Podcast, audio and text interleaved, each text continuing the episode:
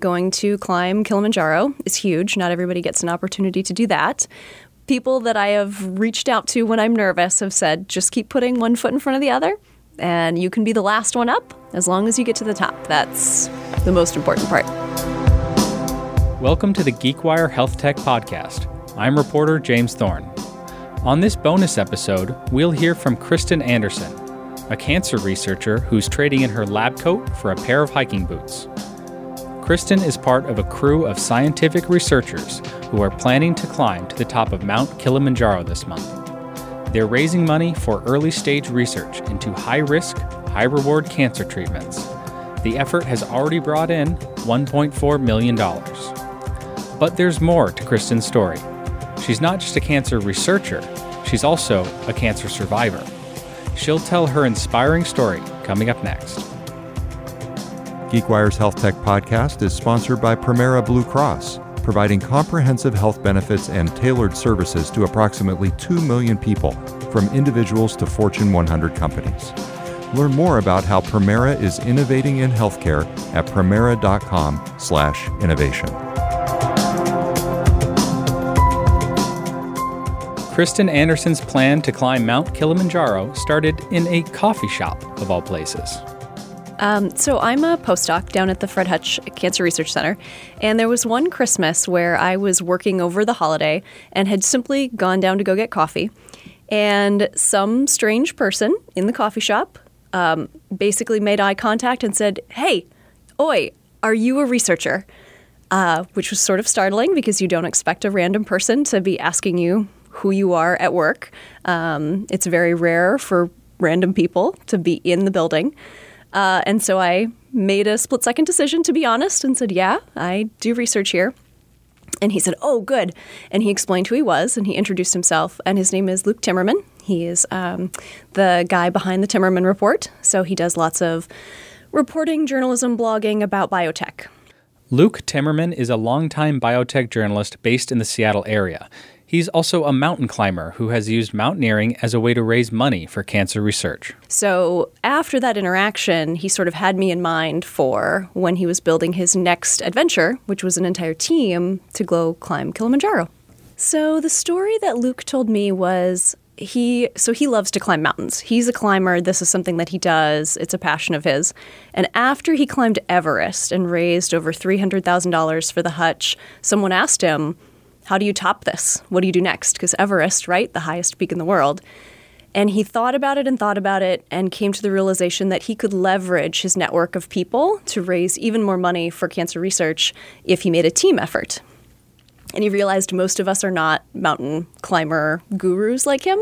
So I think what he said was, I'm going to bring together these people who might not be expert climbers, but they can all bring a huge amount of money together to support research and then build some new connections in the process. How big is this team that's going to go climb Mount Kilimanjaro? My understanding is that there are 28 of us, plus the guides and Sherpas who are going to help us make it to the top. Have you ever climbed a mountain before, like on on this kind of scale? Goodness, no, not on this kind of scale at all. What sort of convinced you that like this was something that you needed to go out and do? I think it was mostly the fact that it was a once in a lifetime opportunity. Um, going to climb Kilimanjaro is huge. Not everybody gets an opportunity to do that. But to get to do it and raise money for something I'm passionate about, cancer research, and to get to go and be the scientist on the trek that is getting to talk to all these big people in biotech seemed like not only a great opportunity intellectually, just to meet all these people and talk to them, but also networking wise. I get to meet all these really important people in cancer research in the biotech sector. Are you worried Luke Timmerman is going to set set a fast pace and really test you guys? I am feeling no self-imposed pressure to keep up with Luke. I fully expect that he will be at the front of the pack, um, but my people that I have reached out to when I'm nervous have said just keep putting one foot in front of the other, and you can be the last one up as long as you get to the top. That's the most important part. What are you doing to prepare? Ooh, it depends on the day or the weekend. Um, my goal is to get out into the Pacific Northwest and do regular hikes, um, the foothills of Mount Rainier and some of the other really beautiful hikes that we have in the area. Um, but more often than not, because of the intense research uh, demands of the job um, and the children at home, often I end up basically putting on a weighted vest or ankle weights and putting my treadmill on the top incline it will go to and just going as hard as I can for at least an hour. What do your kids think you're doing when you're you're put on that vest? Well, most of the time they just roll their eyes at me because they're preteens and teens right now. Um, but one time, someone had recommended I get one of those masks that blocks oxygen intake so you could start to mentally prepare for what it sort of feels like to be out of breath all the time. And I put that on, and it sort of looks like um, Bane from the Batman movies. Um, and the kids got freaked out. So they no longer sit in the room when I'm on the treadmill um, when I'm using that sort of preparation tool. So, why don't you tell me about your research. So you are creating T cell treatments for solid tumors. And from, from what little I know about um, the treatment of cancer, T cells are typically used in, in blood cancers, uh, but getting them to attack solid tumors is actually quite difficult. So tell me about that difficult problem and, and what you're doing at the Hutch to get over it. Sure. Well, I'll back up a second and summarize basically the, the team that I work for slash the expert that I'm training with is really, really good at treating leukemia. So Dr. Greenberg basically came to the Hutch himself with this goal of being able to engineer T cells to recognize and kill leukemia. And so that's what he's been working on for many decades. And now a lot of the trainees in the group really want to take that one step further and attack solid tumors. So we'll take T cells out of someone's blood, or in a preclinical model, we'll take animal cells, and we'll engineer them to have a new receptor that lets them see the cancer or recognize cancer cells for, versus healthy cells. And we can put those in and show that those actually have a really, really good ability to kill cancer cells. The hard part is, like you mentioned, solid tumors have extra barriers, extra hurdles that we have to overcome. So, my job is basically to look at tumors from patients and figure out what are some of the things in these tumors that would either turn T cells off or kill them or make it hard for them to function or do the, the thing they're supposed to do. And then we go back to an animal model and we make sure the animal model replicates that same problem. And then we basically try to engineer our way around it. Coming up next on the podcast, we'll hear how Kristen's own battle with cancer led her to become a researcher in the field. She'll also share her plan for conquering Mount Kilimanjaro. This season of the GeekWire Health Tech podcast is presented by Premera Blue Cross. At Premera, we talk about what we do all day. We offer access to healthcare.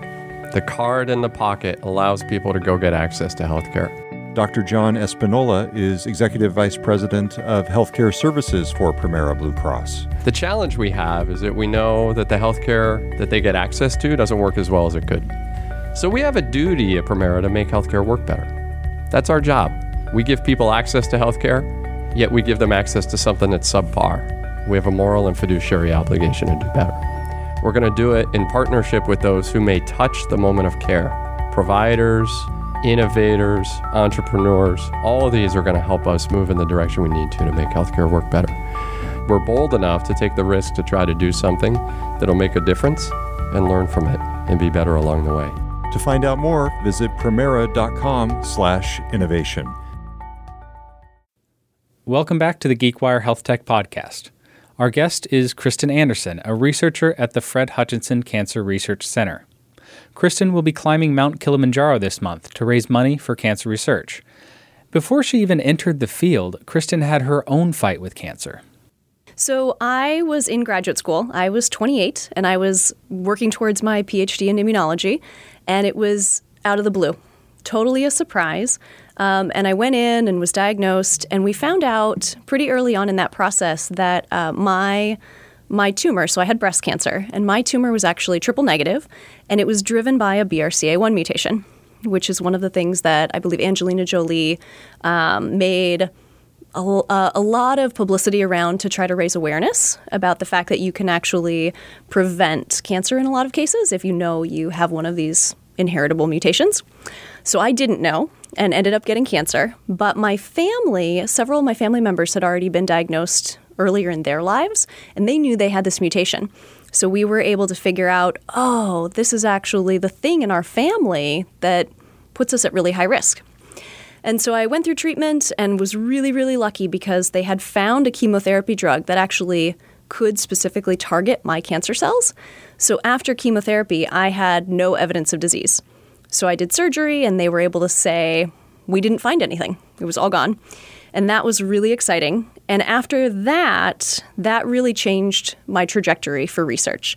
I had planned on doing immunology, studying vaccines um, and other diseases, things that make people sick, right? Viruses, pathogens. And after my cancer experience, realizing that researchers were the reason I was alive made me really want to go into that type of research myself. So that's what put me into immunotherapy. Oh, wow. So, how long ago was that? Oh, so that was, I was diagnosed in 2011. So I am almost eight years out. Did that change the way that you approach your work? It definitely influences how I approach my work for sure. Um, we, as a PhD, I don't often talk to patients because I don't have I can't prescribe medicine. That's that's not my role. But as a former patient, it puts a new perspective on the urgency and the need. Um, and it actually helped inspire me to do more in terms of raising awareness about what people can do to be proactive about their own health. So, for example, there's a group at Swedish um, called the Rivkin Center, and they have a program called the Can Can Educational Program. So they basically do these free workshops where they teach people about signs and symptoms of breast and ovary cancer and how to be proactive about their health. Um, and so I help with that program. And that's incredibly fulfilling because not only can I talk to people about my story and tell them sort of my experience and talk a little bit about how to be proactive, again, about health, but it gives me an opportunity to feel like I'm also paying it forward research wise because I can talk to all these people about the new cutting edge stuff that's going on and talk to them, give them an opportunity to talk to a scientist, which is not something everybody has. What, what do you know about um, Mount Kilimanjaro and kind of the, the community there? Well, it can be, at least from the people I've spoken with, um, a fairly steady walk up a hill but the thing that's the hardest is usually the altitude change. So most people have told me who've done it before that being in shape is helpful, but a lot of people who don't make it to the top are the people who are in shape and take it out too fast because they feel super ready. So the people I've spoken with who've climbed it before said, you know, you will make it. You are in shape enough that you can do this. Um, and don't stress about going slow because the people who go too fast are the people that actually struggle the most. How long does it take? I think I was told it takes about seven days. So, our team, at least with our guides, is planning seven days to go up and then two ish days to come back down. How do you plan to kind of ramp up your training? So, the goal is to get out hiking every single weekend. So, if there are people who um, want to get out on the trail, let me know. Uh, and lots of treadmill, lots of weightlifting. Um, at this point, carrying really heavy packs around and climbing up a lot of stairs is high on the list. Do you plan to take any visits to Mount Rainier? Yes, actually, I was hiking um, in Mount Rainier a couple years ago with uh, my mom's cousin, so an extended family member who was introducing me to hiking in Seattle, um, and showed us a couple of uh, trails on the foothills of Mount Rainier up towards the glacier, and it was just beautiful. So, so the money that um, that, that is planned to be raised for this excursion, uh, what what will it be used for? My understanding is that most of the philanthropic donations that the Fred Hutch gets go to supporting some of the most high risk, high reward research. So these are things where we would normally apply to the government and say, here's my idea, here's all my preliminary data that I think um, demonstrates that I can do this thing I'm proposing. One of the things that's really cool is that people who think outside the box and come up with these really creative solutions don't always have the money to do those experiments to get the pilot data. And so philanthropic donations, money like what's going to come in from the Kilimanjaro climb, really help fund a lot of those breakthrough efforts to take something that's simply an idea and make it a reality. Or they take an idea that's got promise because people have done a few pilot studies and shown this might work, but they are worried that the government might not be willing to fund something so risky, and they can actually use things like the Kilimanjaro climb funds to push that further along and get additional support. You know, thinking about yourself five weeks from now, you're climbing up the mountain, the altitude's hitting you. What are the thoughts that are going to kind of keep you charging up the mountain?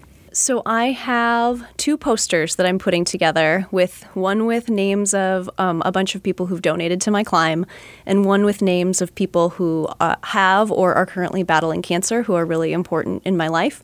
And my goal is to make it to the top and take a picture of their names at the top of the mountain.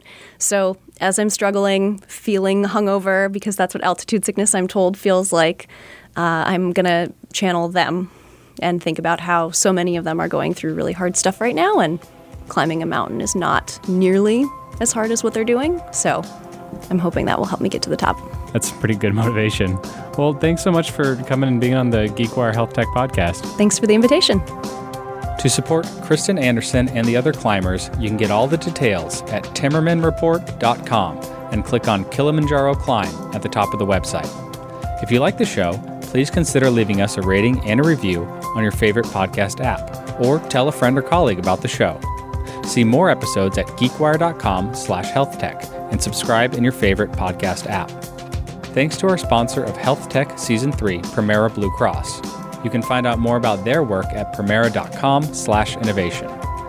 To see all of GeekWire's coverage of science, tech, business, and more, go to geekwire.com. Sign up for our podcast newsletter to hear all of our shows. I'm reporter James Thorne. Thanks for listening to Health Tech.